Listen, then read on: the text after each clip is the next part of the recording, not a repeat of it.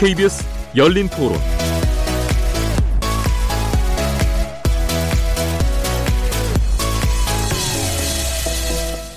안녕하십니까. 묻는다, 듣는다, 통한다. 케이비에스 열린토론 진행자 정준희입니다.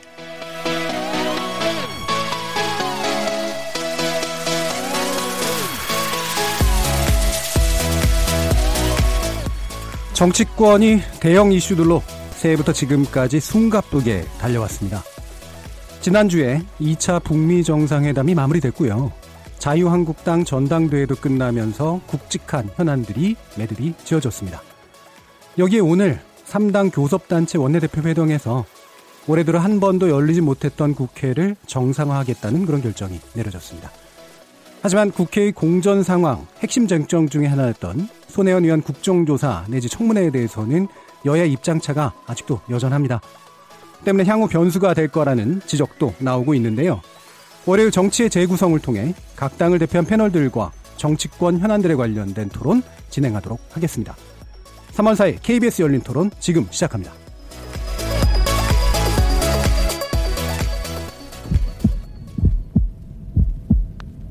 살아있습니다. 토론이 살아있습니다. 살아있는 토론, 케이비에스 열린토론. 토론은 라디오가 진짜입니다. 진짜 토론, 케이비에스 열린토론.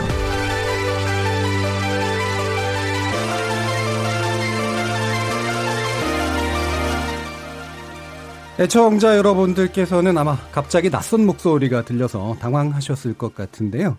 열린토론의 진행자 김진애 박사의 휴가로 금주 일주일 동안 제가 임시 진행을 맡게 됐습니다. 중앙대 신문방송대학원의 겸임교수 정준이라고 합니다. 저널리즘 토크쇼 제이나 뭐 최강시사를 통해서 저를 일부 알게 되신 분들도 있으실 텐데요. 김진애 박사의 공백을 다 메꾸지는 못하겠지만 이번 한 주 동안 좀 더 균형 잡히고 합리적인 토론을 진행하기 위해 노력해 보도록 하겠습니다. 토론에 들어가기에 앞서 청취자 여러분들도 토론에 직접 참여할 수 있는 방법 안내해드리고자 하는데요. 지난주 열린 이 차 북미 정상회담 여러분은 어떻게 바라보셨습니까? 지금 상황에서 우리 정부의 새로운 또 역할론이 필요하다라고 나오고 있는데요. 어떤 역할을 해야 된다고 보시는지요? 또 자유한국당 황교안 대표체제가 출범했습니다. 황 대표의 리더십이 해결해야 될 과제 중에 하나로 오일팔 폄훼 발언 관련 의원들을 어떻게 징계할 것인가에 대해 이목이 또 집중되고 있는데요. 여러분의 의견과 문자 보내주시기 바랍니다. 샵 구칠삼공번으로 참여하실 수 있고요. 단문은 오십 원, 장문은 백 원에 정보 이용료가 붙습니다. 케이비에스 모바일 콩, 트위터 계정 케이비에스 오픈을 통해서도 무료로 참여하실 수 있습니다. 케이비에스 열린 토론은 월요일 코너 이 정치의 재구성은 영상으로도 생중계되고 있는데요. 케이비에스 모바일 어플리케이션인 마이케이에 접속하시거나 유튜브, 페이스북에 들어가셔서 케이비에스 열린 토론을 검색하시면 지금 바로 저희들이 토론하는 모습을 영상으로 보실 수 있습니다. 당연히 팟캐스트로도 들으실 수 있고요. 매일 새벽 한 시에 재방송도 됩니다. 청취자 여러분의 날카로운 의견과 뜨거운 참여 기다리겠습니다. 자, 그럼 오늘도 정치의 재구성과 함께하실 패널분들 먼저 소개해드리려고 하는데요. 김용신, 아, 저, 죄송합니다. 어, 큰 당 순서대로 말씀드려야 되죠. 순서 바꿔도 괜찮아요. 김경협 더불어민주당 의원 자리에 나오셨습니다. 안녕하세요. 김경협입니다. 자, 그리고 윤영석 자유한국당 의원 모셨습니다. 안녕하십니까. 경남 양산 출신 윤영석 의원입니다. 네. 자, 이준석 바른미래당 최고위원도 모셨습니다. 안녕하세요. 택시운전 열심히 하고 있습니다. 이준석입니다. 네. 자, 그리고 제가 먼저 소개시켜드리려고 했었던 김용신 정의당 정책위 의장도 자리 함께 하셨습니다. 예, 정의당 김용신입니다. 반갑습니다. 뭐 대부분 보시는 분들이긴 합니다만 다들 한번 또 같이 인사해 주시죠. 네, 안녕하세요. 네, 안녕하십니까. 반갑습니다. 자, 본격적인 토론 들어가기 전에 어, 지난주에 있었던 그 문제에 대한 팩트체크 내용들을 좀 알려드려야 될 것 같은데요. 어, 이 정치 재구성에서 금강산 관광의 입산료에 관련된 논의를 진행한 바 있는데 논의 중에 입산료에 관련된 사실이 정리되지가 않아가지고 제작진에서는 해당 사업의 주체였던 현대아산 측의 문의의 사실을 확인했습니다. 지난주 핵심 쟁점이었던 게 이제 일 인당 입산료 삼백 달러다라고 하는 문제였는데 이 부분은 사실이 아닌 거로 일단은 판명이 됐고요. 물론 이제 해당 사안에 관련된 보도가 있었는데요. 그 배경을 좀 말씀드리면 금강산 관광은 구십팔 년, 천구백구십팔 년 십일월에 이제 시작됐는데 그전에 관련된 협의가 구십팔 년 유월쯤에 시작됐고 팔월에 일 인당 삼백 달러로 합의됐던 건 사실입니다. 그러다 그 이후에 시월에 이 합의가 변경되었고요. 실제로 십일월에 시작된 금강산 관광이 진행되는 동안 북한에 일 인당 삼백 달러의 입산료를 지급한 적은 한 번도 없다고 확인이 됐습니다. 자, 그럼 사실은 또 뭘까요? 예, 천구백구십팔 년 관광이 시작된 시점의 합의는 일 인당 얼마를 지급한다라는 그런 방식의 합의가 아니었다고 하고요. 어, 일정 금액을 육 년에 걸쳐서 나눠서 지급하는 방식이었다가 이 대내 상황이 변화되면서 이천일 년에 다시 협의를 진행했고 이 협의에서 일 인당 얼마 방식의 이제 합의가 되었다고 합니다. 당시 합의 내용은 일 인당 배로 오는 관광객의 경우 백 달러, 그리고 이천삼 년부터 시작된 육로 관광의 경우는 오십 달러였다고 이렇게 전해지고 있습니다. 예, 관련된 내용 확인했고요. 예, 이제 본격적인 이제 토론을 시작하도록 하겠습니다. 첫 번째 키워드는 이 차 북미 정상회담입니다. 어, 이에 관련된 정치권의 입장을 좀 드려보려고 하는데요. 이 차 북미 정상회담의 기대치가 굉장히 높았었죠. 종전선언 문제까지 얘기가 나왔었는데 안타깝게도 아무런 합의 없이 끝나게 됐습니다. 일단은 뭐 총평부터 좀 들어보려고 하는데요. 짧게 이 차 북미 정상에 대해서 어떻게들 보셨는지 의견 여쭙겠습니다. 먼저 김경협 위원께 여쭐까요? 예, 기대가 컸던 만큼 아쉬움이 참 컸습니다. 그런데 이제 파국이라기보다는 합의된 유보였다 이렇게 음. 보고 있고요. 김정은 위원장은 핵 미사일 실험을 하지 않겠다라고 했고 트럼프 대통령은 제재를 강화하지 않겠다라고 얘기하면서 헤어졌다는 게 그나마 좀 다행이다. 그러니까 양자가 이런 이렇게 이제 합의를 못 볼 때는 또 서로 아주 맹비난을 하는 게 아직까지 좀 이렇게 대체로 관리였는데 예. 그런 것 없이 대화를 계속하기로 한 것은 우리로서 굉장히 좀 다행 다행스럽다 이렇게 생각을 합니다. 그러니까 팔 개월 동안이나 교착 상태에 있다가 본격적인 협상이 이제 시작됐고 영변 핵시설의 영구 폐기, 그다음에 부분적인 대북 제재 완화, 상호 연락사무소 설치 등에 대해서 첫 단계 의제 범위가 대단히 명확해졌고 또한 의견이 또 좁혀진 부분도 있다. 이 부분은 큰 성과로 보입니다. 그런데 아직 상호 불신이 좀 강하게 남아있는 상황에서 특히 이제 전체적인 로드맵이 합의가 되지 않는 상황에서 어, 일정 정도 실무선에서 좁혀진 의견들이 미국 내 사정의 변화로 인해서 트럼프 대통령이 궁지에 몰렸고 그것으로 인해서 결국은 합의에 이르지 못한 것으로 보입니다. 그래서 아마 이후에 이런 부분들에 좀 특별히 좀 방점을 두고 우리가 좀 대책을 세워야 될 것 같다라는 생각입니다. 예, 어, 유보된 합의다라는 그런 표현으로 아마 평가를 해 주신 것 같은데요. 자, 그러면 자유한국당의 윤영석 의원은 어떻게 좀 다른 견해가 있으신가요? 네, 우선 그 북한 핵 문제에 대해서 우리가 좀 좀 구체적으로 좀 알 필요가 있는 것 같습니다. 이천육 년도에 이제 제일 차 핵실험 이후에 지금, 어, 북한의 어떤 핵, 핵무장에 대해서 이제, 어, 우리 정부나 또 이제 각종 그 국제 연구기관들에서 발표하는 것을 보면은 현재 북한이 이미 그 최대 한 육십 개 정도의 핵 탄두를 보유하고 있다는 것이 이제 기정사실화되고 있고 또한 어, 우라늄 그 농축한 것이 한 오십 킬로그램 정도 이게 이제 수십 개의 그런 핵폭탄을 만들 수 있는 것이죠. 그리고 이제 어, 플루토늄도 상당량을 지금 그 이미 비축을 하고 있다 이렇게 이제 분석이 되고 있습니다. 네. 이런 그 현재 핵을 이제 완전히 폐기하는 것이 우리 대한민국 이제 국민의 염원이고 또 우리 네. 정부의 목표입니다. 그동안 역대 정부에 지금 문재인 정부도 마찬가지고 또한 어, 영변 그 핵시설을 비롯해서 이제 강선 등에 있는 그러한 각종 우라늄이나 또는 플루토늄 농축 시설 이러한 시설을 폐기하는 것이 또 하나의 이제 중요한 목표입니다. 그런데 이러한 현재의 이미 북한이 보유하고 있는 핵이나 또한 앞으로 미래의 핵으로 될 수 있는 그런 핵물질들 또 핵시설 이런 부분에 대한 완전한 폐기가 되어야 되는데 이번 그동안에 이제 작년에 그 판문점의 남북 정상회담이나 또 싱가포르 미북 정상회담을 통해서 볼 때는 상당한 기대를 가졌습니다. 네. 또 문재인 대통령도 뭐 일 년 내에 이러한 핵을 완전히 폐기하겠다 이렇게 자신 있게 말씀을 하실 거예요. 그런데 지금 이번에 그 이제 하노이 회담 결과를 볼 때 어, 역시 이제 김정은의 그런 핵을 폐기하고자 하는 그런 비핵화에 대한 의지가 어, 크지 않구나라고 예. 하는 것을 느꼈고 예. 또한 어, 그러한 핵을 핵은 핵대로 인정을 받고 핵무장 국가로 인정을 받으면서 어, 뭔가 국제 제재는 풀고자 하는 그러한 뭔가 어, 김정은의 그런 또 북한의 그런 생각을 어, 명확히 본 그런 기회고요. 앞으로 어, 이러한 그 어, 어떤 우리 대한민국 국민의 염원은 결국은 북한의 완전한 비핵화에 있습니다. 이런 비핵화에 되지 비핵화가 되지 않는 한은 진정한 평화라는 것이 있을 수가 없고, 그래서 이러한 부분에 대해서 문재인 대통령과 현 정부, 우리 대한민국 정부도 좀 더 명확한 어떤 목표 의식을 가지고 북한의 기존 현재 핵과 또 앞으로 미래 핵에 대해서 완전한 그런 핵물질, 핵물, 핵무기, 핵시설에 대한 완전한 폐기를 명확한 그런 목표 의식을 가지고 접근하는 것이 옳다고 저는 생각합니다. 예. 네. 완전한 비핵화, 그러니까 네. 특히 현재와 미래 핵물질에 관련된 거, 이 부분에 대한 이제 북측의 태도가 불명확해 보였다라고 지금 평가를 하셨어요. 저는 바른미래당 이준석 최고위원 견해는 어떠신가요?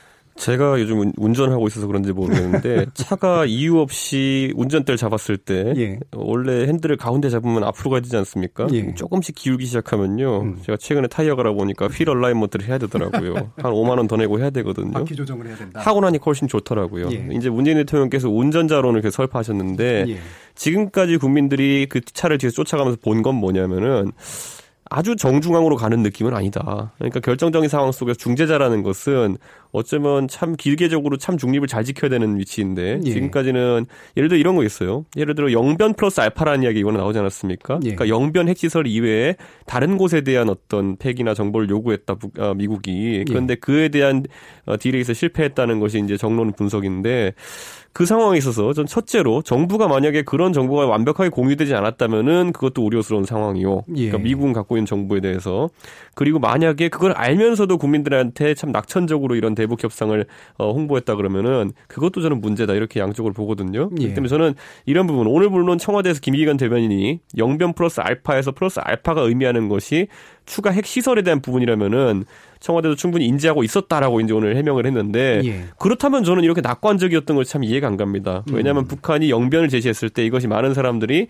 살라미 전술에 가까울 것이다. 예. 영변은 과거에도 솔직히 그런 용도로 사용된 적이 있거든요. 냉각탑 폭파부터 해가지고 그랬을 때 저는 미국에서도 과거에 이제 사실상의 관영 매체들을 통해 가지고 미사일 실험장 폐쇄에 대해서도 아, 보면 이 기단 부분 같은 경우는 해체가 완벽하게 되지 않았다고 이제 지적한 바가 있고, 뭐 이런 부분들을 봤을 때 미국이 이번에 비슷한 뭐 지적을 할 가능성이 있었거든요. 그러니까 저는 그런 위험을 다 평가하지 못하고 이번에 너무 낙관했던 것들, 어, 그건 좀 앞으로 정부가 다시 그 자동차 바퀴 얼라인먼트를 잘 맞춰가지고 음. 항상 국민들한테 정확하게 전달할 수 있고 정확하게 기대감을 가질 수 있도록 이렇게 해줬으면 좋겠다라는 생각을 좀 하게 됩니다.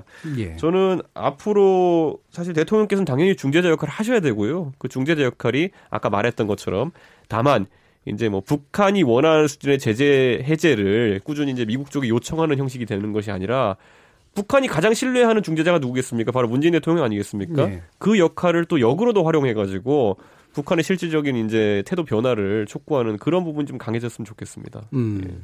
그러니까 과도한 낙관 아니었냐라는 일단 예, 지적이 좀 있습니다. 있으셨어요. 네. 그래서 중재자 역할을 좀 더 적극적으로 할 필요가 있다라고 또 말씀을 주셨는데, 자 그러면 김용신 정의당 정책위의장께서는 이 부분 뭐 어떻게 생각하시나요? 예, 일단 뭐 정의당을 포함해서 대부분의 국민들이 이번에 북미 간의 비핵 평화 체제로 나아가는 큰 계기점 합의를 이룰 것으로 기대했는데 예. 그 합의가 이루어지지 않은 점에 대해서는 매우 아쉽게 생각하고 저희로서도 그런 마음을 갖고 있다는 말씀을 드리고요. 어, 천구백오십 년 이제 육이오 전쟁을 거치고 그리고 이제 정전 체제가 이제 거의 한 칠십 년이 되고 있는 상태이고, 이제 북한의 핵위기가 구십사 년부터 이제 좀 본격화됐다라고 치면 벌써 한 이십오 년째 지금 이 문제를 풀고자 하는 다양한 노력들이 있었으나 그동안 대부분 실패했고, 어, 다시 한번 이 문제를 비핵화와 평화 체제로 가는 어, 그런 방향에서 이제 풀고자 하는 시도들이 되고 있는 것이기 때문에 여전히 갈 길이 멀고 넘어야 될 고비도 많구나, 이런 생각을 다시 하게 됐습니다. 근데 무엇보다 제가 이 회담을 보면서 과연 이 결렬의 원인들이 아직은 좀 명확하지 않은 것 같아요. 예. 음, 그래서 물론 여러 이제 회담 배석자들의 발언들이 나오고 있는데 몇 가지 부분들이 좀 분명해져야 될 지점들이 있는 것 같아요. 네. 어, 첫 번째는 그 언론에서 얘기하는 것처럼 북한은 단계적인 해법 타결을 원했다, 미국은 일괄 타결을 원했다라고 얘기하는데 예. 예를 들면 이제 일괄 타결이 아까 윤영석 의원님이 얘기하셨던 것처럼 예컨대 영변의 핵 생산 시설 그리고 영변 외에 강선 등의 핵 생산 시설이 있는 것이고요. 근데 이로부터 만들어지는 예를 들면 이제 플루토늄 같은 핵 물질, 그 다음에 우라늄 농축을 통한 원심 분리기를 통한 농축 우라늄 이 핵 원료죠. 그리고 이른바 대륙간 탄도 미사일 그리고 핵 탄두 이것까지 다가 플러스 알파냐라고 하면 일괄 타결이 맞아요. 예. 전통적 의미에서 완전한 비핵화를 처음서부터 끝까지 완벽히 이루는 그런 프로세스의 예컨대 일괄 타결이냐 아니면 미국이 처음 얘기했던 것처럼 영변 플러스 알파 다시 말해 영변의 핵시설 외에 강성 등 얘기되고 있는 이른바 우라늄 원심 분리기에 입각한 농축 우라늄을 만들고 있는 핵시설까지 이번에 포함시켜야 된다라고 한다면 제가 봤을 때 이거는 이제 상대적 의미의 일괄 타결이 아니냐. 음. 그래서 과연 여기서 얘기하는 일괄 타결이 예. 완전한 비핵화 얘기했던 핵탄두까지 제거하는 수준의 최종 수준에서의 타협을 한 번에 봐야 된다고 한다면 제가 봤을 때 이거는 굉장히 오래 걸릴 거다. 예. 어, 이 앞으로의 회담 전망이 그렇게 걸린 음. 것이고 얘기하는 것처럼 영변 핵시설 플러스 알파로 해서 핵 생산 시설만 플러스 알파로 놓고 본다고 한다면 저는 이제 다음 회담에서의 이제 합의점들은 지금 북한도 이걸 뭐라고 표현했냐면 첫 번째 공정 이런 표현을 썼고 미국도 트럼프 대통령이 일 단계에서 영변 가지고는 안 된다 이런 표현을 썼거든요. 예. 그런 점에서 그 지점도 좀 더 분명하게 드러나야 될 것이다라는 생각을 하고 두 번째 좀 확실히 좀 집, 그러니까 확인돼야 될 부분들은 합의서가 있었냐. 트럼프 대통령의 이제 결렬 선언 후에 어, 공동의 선언문, 예. 합의문이 있었지만 나는 사인하지 사인하겠다. 않고 걸어나왔다 이런 표현을 썼거든요. 그러면 예. 합의문에는 그러면 그동안 이제 어, 수주 동안 실무회담을 통해서 어디까지가 의견이 접근된 것이고 어디까지가 정상 간의 이른바 이제 정치적 그 결단에 의해서 하기로 한 건지가 예. 명확해져야 된다라고 하는 점 예. 그런 점에서 합의문 초안이 있었다고 한다면 그건 뭐 어디까지인 거고 그다음에 이제 쟁점이 생겨서 합의가 되지 않은 부분들이 지금 얘기하는 것처럼 영변 플러스 알파 그리고 이제 그 유엔의 제재 다섯 가지 이천십 년 이후에 제재 요것이었냐 아니면 그 이상 지금 이제 볼턴 등이 얘기하는 음. 것처럼 그 생화학 무기 어? 그다음에 이제 이런 무기까지 다 포함된 예를 들면 그런 것이다라고 한다면 그것은 굉장히 많은 그 논의들이 필요할 문제일 거다. 그 부분에서 쟁점이 정확히 뭐고 결렬된 점이 뭔지가 정확히 파악, 파악되는 게 우선이 아닌가 싶습니다. 그런데 실제로 예. 더블유엠디라는 단어가 등장하기 시작했다는 게 저는 의미가 있다라 음. 보는 것이 아까 김용신 의장님 말씀하신 생화학무기가 포함되는 개념으로 들어가기 시작했던 것 같습니다. 예, 네. 그러니까 되게 좀 넓은 범위로 보신다는 거죠. 예. 대량 살상 무기라고 하는 더블유엠디로 예. 가면요. 예. 예, 알겠습니다. 그러면 어쨌든 한 번씩 예, 말씀을 들었는데 그 원인에 관련된 그 뭐 또는 책임 공방까지 뭐 얘기해야 될 필요는 있는지 모르겠습니다만 여기에 대한 평가도 약간씩은 좀 다른 것 같고요.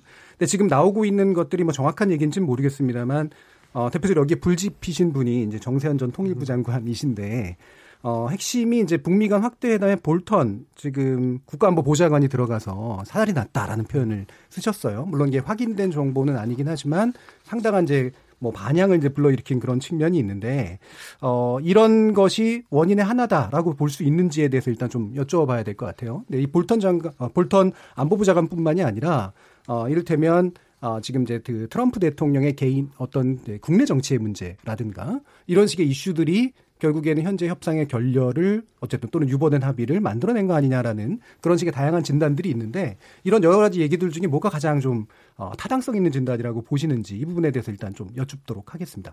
먼저 김경호 의원께 먼저 다시 예, 여쭙게요. 우선 좀 회담이 준비해서 이렇게 쭉 진행되는 과정에서 한번 몇 가지 팩트를 체크해 볼 필요가 예. 있는데요. 그중에서 상당히 좀 의미 있는 게 트럼프 대통령이 나중에 기자회견을 하면서 합의문은 만들었지만 서명하지 않았다라는 예. 그다음에 플러스 알파가 무엇인지 구체적으로 언급하지 않았다. 음.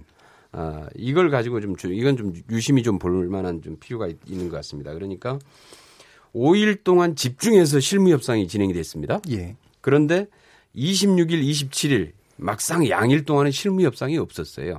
그러니까 이때까지만 해도 대강 예측이 어떻게 나왔냐 하면은 실무선에서 얼추 네. 잠정 합의가 됐구나. 이런 이제 추측들이 쭉 다 나와, 나오고 있던 상황이었죠.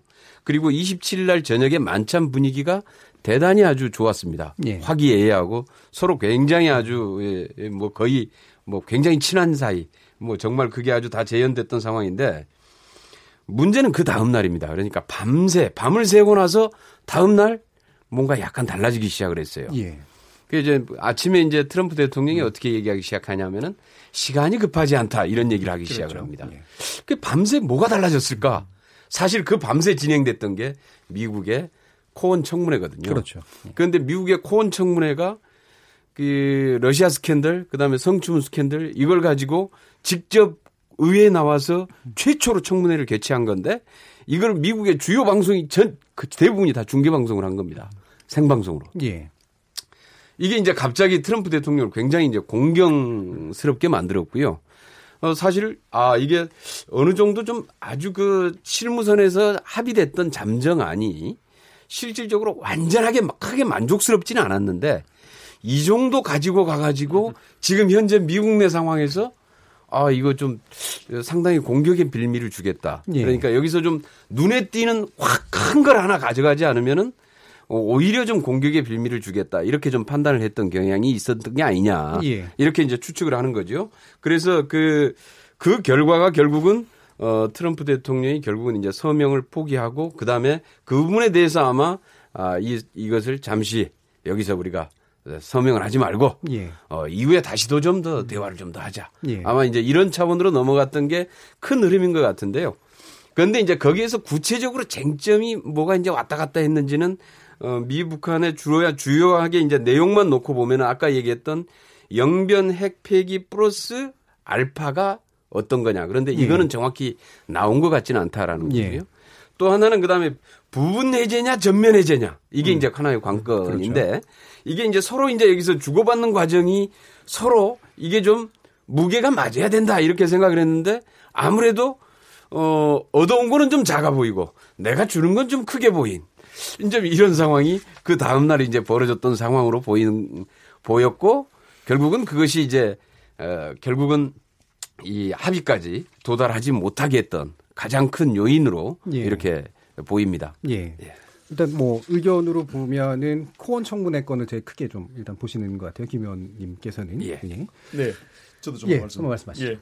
우선 그 트럼프 미국 대통령이 이제 이 북한 문제를 그 그 전에 이제 오바마 정부의 전략적 인내정책과 이제 대비를 하면 상당히 뭔가 이 북한 문제, 북한 핵 문제를 잘 진척을 하고 해결을 하고 있다는 이런 어떤 뭔가 그 그동안 계속 홍보를 해왔죠. 그래서 예. 이런 것을 이제 국내 정치에 상당히 이용을 했는데 음. 실제로 이제 미국 내에서는 그 민주당이나 또 공화당 그 내부에서 볼 때 상당히 미국 국내 정치적으로는 상당히 비판이 사실 많았습니다. 그리고 예. 언론들도 상당히 이제 비판이 많았고 그 비판의 요지는 결국은 북한의 어떤 핵 문제에 있어서 실질적인 진전이 없는데 트럼프 대통령이 너무 이제 국내 정치에 이것을 이용하고 있다 하는 그런 비판이었죠. 결국 이번에도 이제 이러한 부분에서 지난 그 싱가포르 회담 때는 이제 합의까지 나오고 했지만은 그 당시에도 실질적인 어떤 진전이 없었다는 그런 비판이 많았거든요. 예. 그런데 이번에 이제 그 싱가포르 회담 이후에 북한 김정은 위원장의 어떤 이 여러 가지 어떤 조치를 볼 때 실제로 그 진전된 것이 없었고 결국 이번에 내놓은 것이 결국은 영변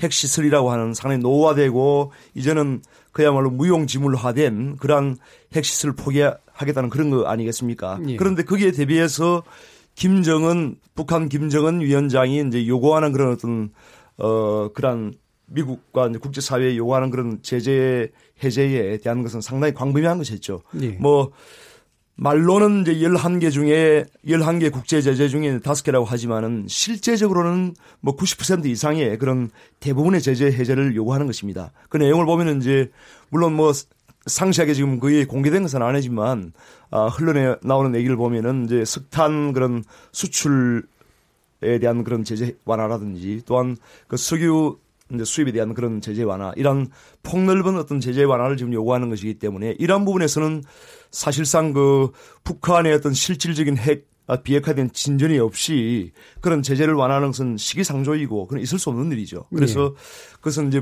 미국으로서도 어, 합의하기 어려운 그런 부분이 분명히 있다고 보고 문제는 이제 우리 문재인 대통령께서 그동안에 어, 사실상 이제 북한의 비핵화에 있어서 전혀 지금 진, 진전된 것이 없음에도 불구하고 문재인 대통령께서 앞장서서 이제 국제사회의 국제적인 그 제재 완화를 이제 주장을 해왔고 예. 또한 종전 선언까지 이제 주장을 해왔습니다. 그래서 이러한 부분이 이제 결국은 그 잘못된 것이 아닌가 하는 것이 이번에 드러났다고 할 수 있고요. 또한 이제 지금 아까 말씀드린 대로 지금 이 북한의 이 남북 문제에서 가장 중요한 문제는 북한의 핵 문제이고 북한 핵 문제는 결국은 현재 핵 그러니까 현재 북한이 이미 보유하고 있는 그런 핵 탄두 육십여 개와 그리고 핵물질과 핵시설에 대한 이 명확한 폐기에 대한 담보 없이는 사실상 이 협상 자체가 진전이 되기 굉장히 어려운 겁니다. 그리고 네. 이제 한반도의 어떤 평화도 사실상 있을 수가 없는 것이기 때문에 지금이라도 문재인 정부가 이러한 어떤 종전선언 또는 국제 제재 완화만을 자꾸만 주장할 것이 아니고 김정은 북한 위원장을 설득을 해야 됩니다. 그래서 이러한 북한 핵의 선제적인 그런 폐기 없이는 어떤 국제 제재 완화나 어떤 한반도의 평화가 없다는 부분을 명확하게 설명을 하고 그러한 설득을 하는 그런 중재자의 역할을 해주기를 정말 바랍니다. 예, 그럼 핵배 핵에 관련된 미국 조야의 어떤 요구와 트럼프 대통령의 생각, 그다음에 이제 북한의 어떤 현재 태도가 차이가 있기 때문에 이제 결렬이 약간 차이가 있고요. 결국은 우리 대한민국 국민이 사실상 이 북한 문제, 북한 핵 문제에 대한 가장 직접적인 당사자 아니겠습니까? 예.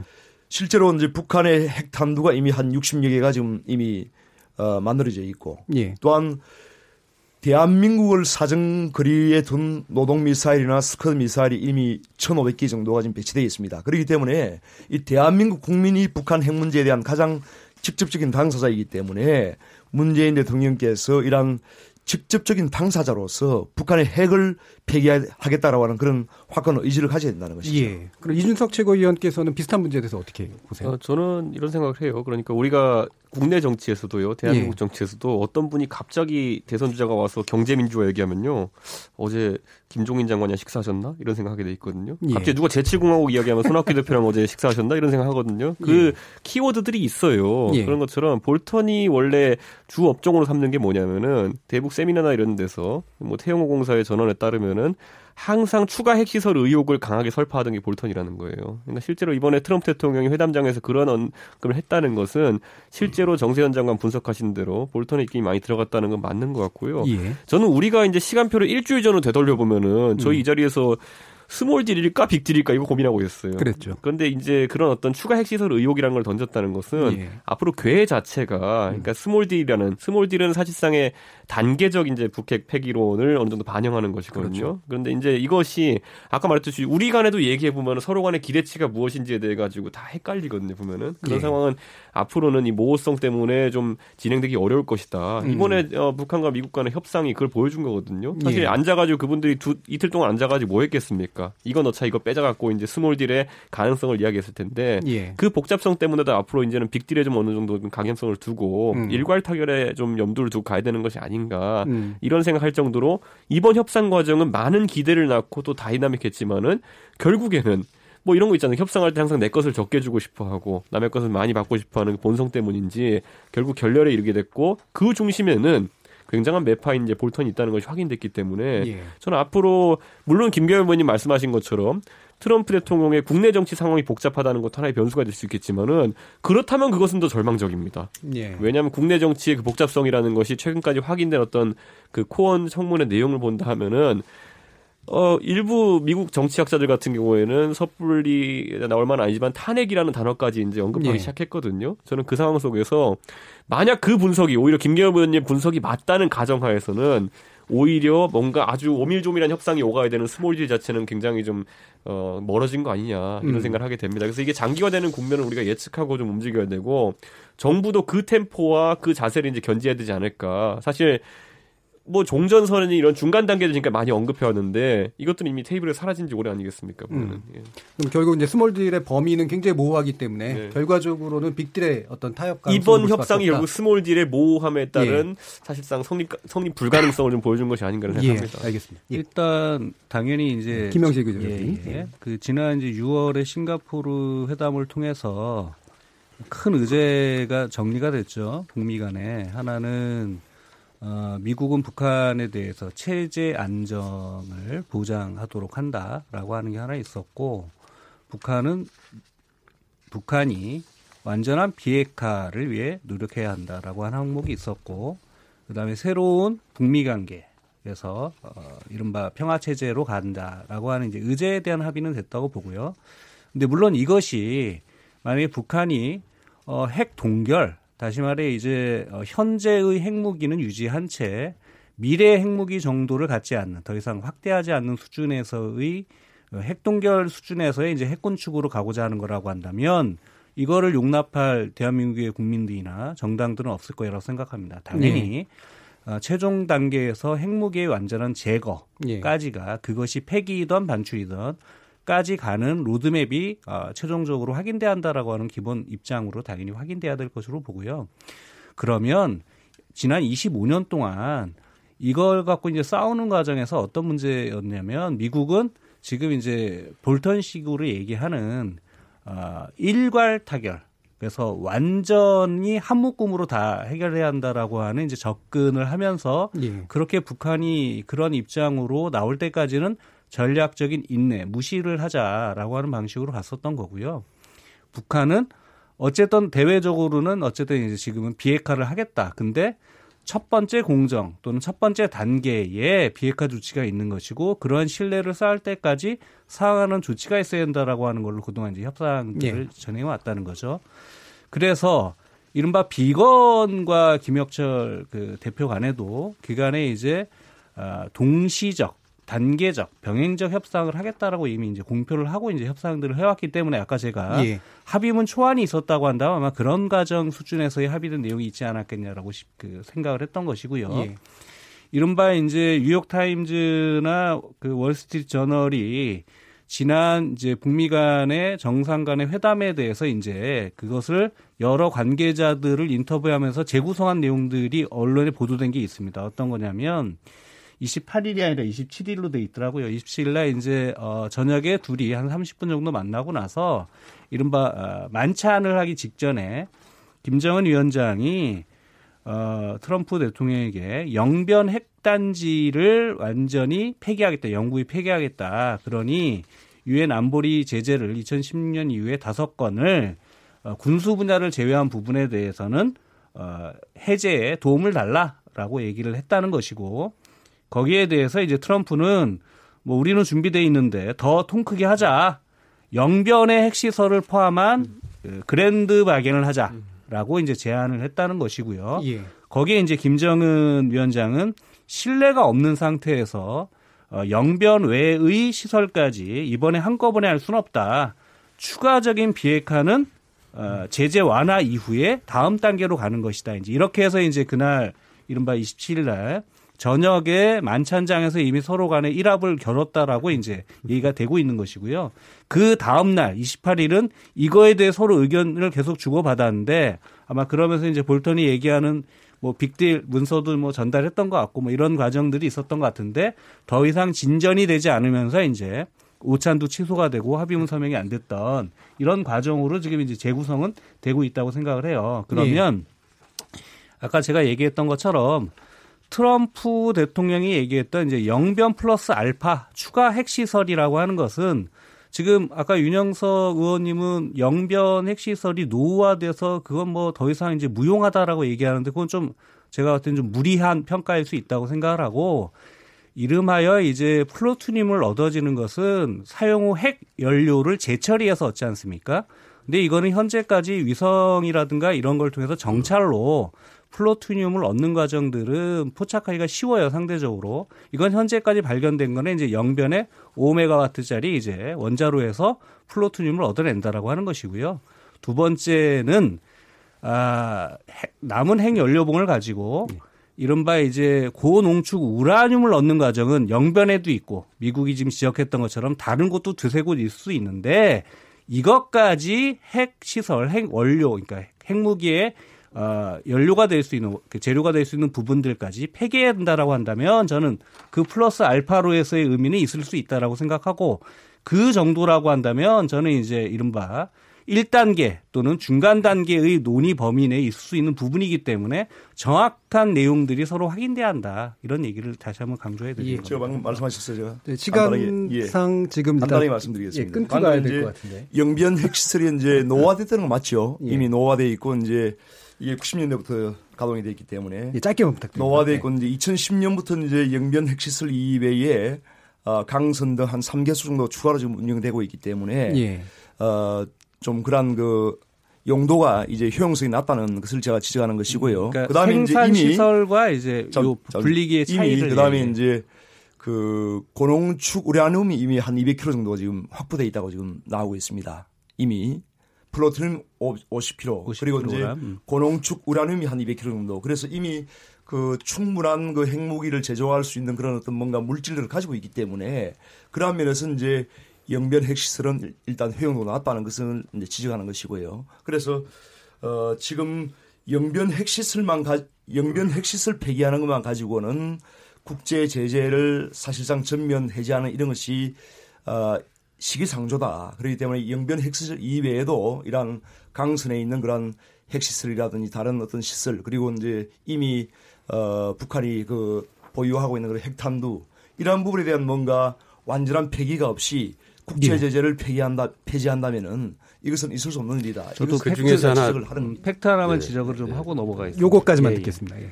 그러니까 지금 이제 그 일부 보수 언론이라든가 이제 자유한국당에서 영변 플러스 알파를 얘기할 때 이제 영변은 이미 노후화됐고 무용지물이다라고 얘기하는 건 좀 과도하다라고 지적을 드렸던 거고. 플러스 알파잖아요. 만약에 영변이 그 정도 수준이면 다른 시설의 플러스 알파로 영변을 얘기하겠죠. 그러니까 그렇게 이제 과도한 예를 들면 의미를 축소하는 부분들은 저는 팩트에 맞지 않다고 얘기를 하는 거고 아까 얘기했던 것처럼 플루토늄을 재처리하는 사용 후 연료를 재처리하는 시설은 현재 영변에만 확인되고 있는 것이고요. 아까 얘기했던 오십 킬로그램의 플루토늄은 영변에 있다라는 게 첫 번째고요. 앞으로도 거기에 지금 이제 오 메가와트짜리는 그게 노후화되어 있습니다만 이미 오십 메가와트짜리 그 원자로를 지금 준공을 해서 가동을 안 하고 있죠. 영변 시설에서. 만약에 그걸 가동하게 되면 더 많은 사용 후 핵연료가 추출되겠죠. 이게 이제 그 문제를 지적하는 것이고요. 얘기하셨던 것처럼 잠시만요. 이천십 년도에 북한이 이제 공개했던 이 현대식 고농축 우라늄을 얻기 위한 원심 분리기를 거기 이제 이천 대를 공개를 했잖아요. 이천 개를. 그래서 확대해가지고 이게 사천 개까지 이제 영변에 있다라고 얘기하는데 이러한 시설들을 폐기하는 건 매우 중요한 것입니다. 거기에 더해서 지금 플러스 알파라고 얘기하는 것은 플루토늄을 생산하는 것이 아니라 고농축 우라늄을 만들기 위한 원심 분리기 시설들이 영변에 있는 두 곳 또는 세 곳 이걸 이제 지금 문제 삼는 부분이기 때문에 이 팩트는 정확히 예, 지적할 필요가 있습니다. 네, 죄송합니다. 여기서 일단 아니, 멈추고 잠시만, 가야 될 것 같습니다. 예. 지금 이제 계속 반박을 하시기 때문에. 아니, 그러니까 이거는 나중에 한번 예, 나중에 확인을 하시고 예, 한마디 예, 한마디. 그래서 이제 이게 제가 지금 강조를 하는 것은 영변 플러스 다른 어떤 핵물질을 만드는 그런 시설에 대해서도 폐기가 되지 않으면 이건 비핵화라고 할 수 없지 않습니까? 아, 예, 예. 그걸 강조하는 겁니다. 예, 예. 윤, 윤영석 의원님이 영변 핵시설을 지금 잘 모르시고 지금 하는 얘기 같아요. 전혀 잘 모르는 것 같습니다. 전혀 그렇지 않습니다. 예, 여기까지. 그러니까 예, 저는 상세하게 알고 있습니다. 예, 여기까지 아니, 전혀 모르고 있어요. 어디서 언젠가 한번 해볼까요? 아까 예, 보니까 예, 거의 아, 여기 아까 지금 팩트가 아닌 게 지금 몇 가지 내가 좀 지적을 할 수 있는데요. 김경협 의원님 예, 자꾸 이제 그런 식으로 말씀하시는데 지적을 그러니까, 내가 예, 지적을 내가 몇 가지 할 수 그러니까 있어요. 그만 왜 지역 그만 네, 그만하시겠습니다. 영변 예제까지도 해야 되는 건 맞는데 영변 지역 지역이 노화돼서 무용이다 이렇게 얘기하는 거는 좀 사실관계에 적합하지 않다 이런 얘기를 예, 나중에 영변, 영변과 다른 핵시설 그리고 이제 현재 북한이 이미 보유하고 있는 그런 핵탄두에 대한 부분에 대한 폐기가 없기 때문에 그것을 지적하는 것이 그것이 없는 한은 우리가 비핵화라고 할 수 없지 않습니까? 네, 예, 그 부분은 다른 문제는 다른 문제인 거예요. 예, 그 부분은 이제 정의의 문제니까요. 일단 사실 확인의 문제는 다음 기회에 다시 한 번 더 짚어보는 것으로 하겠습니다. 아마 다들 아쉬우실 텐데 끝에 가서 갑자기 이렇게 또 많이 붙었어요. 여기까지 일단 말씀 좀 나누시고요. 잠시 쉬었다가 다음 주제로 이어가도록 하겠습니다. 지금 여러분께서는 케이비에스 열린토론 진행자 정준희와 함께 하고 계십니다.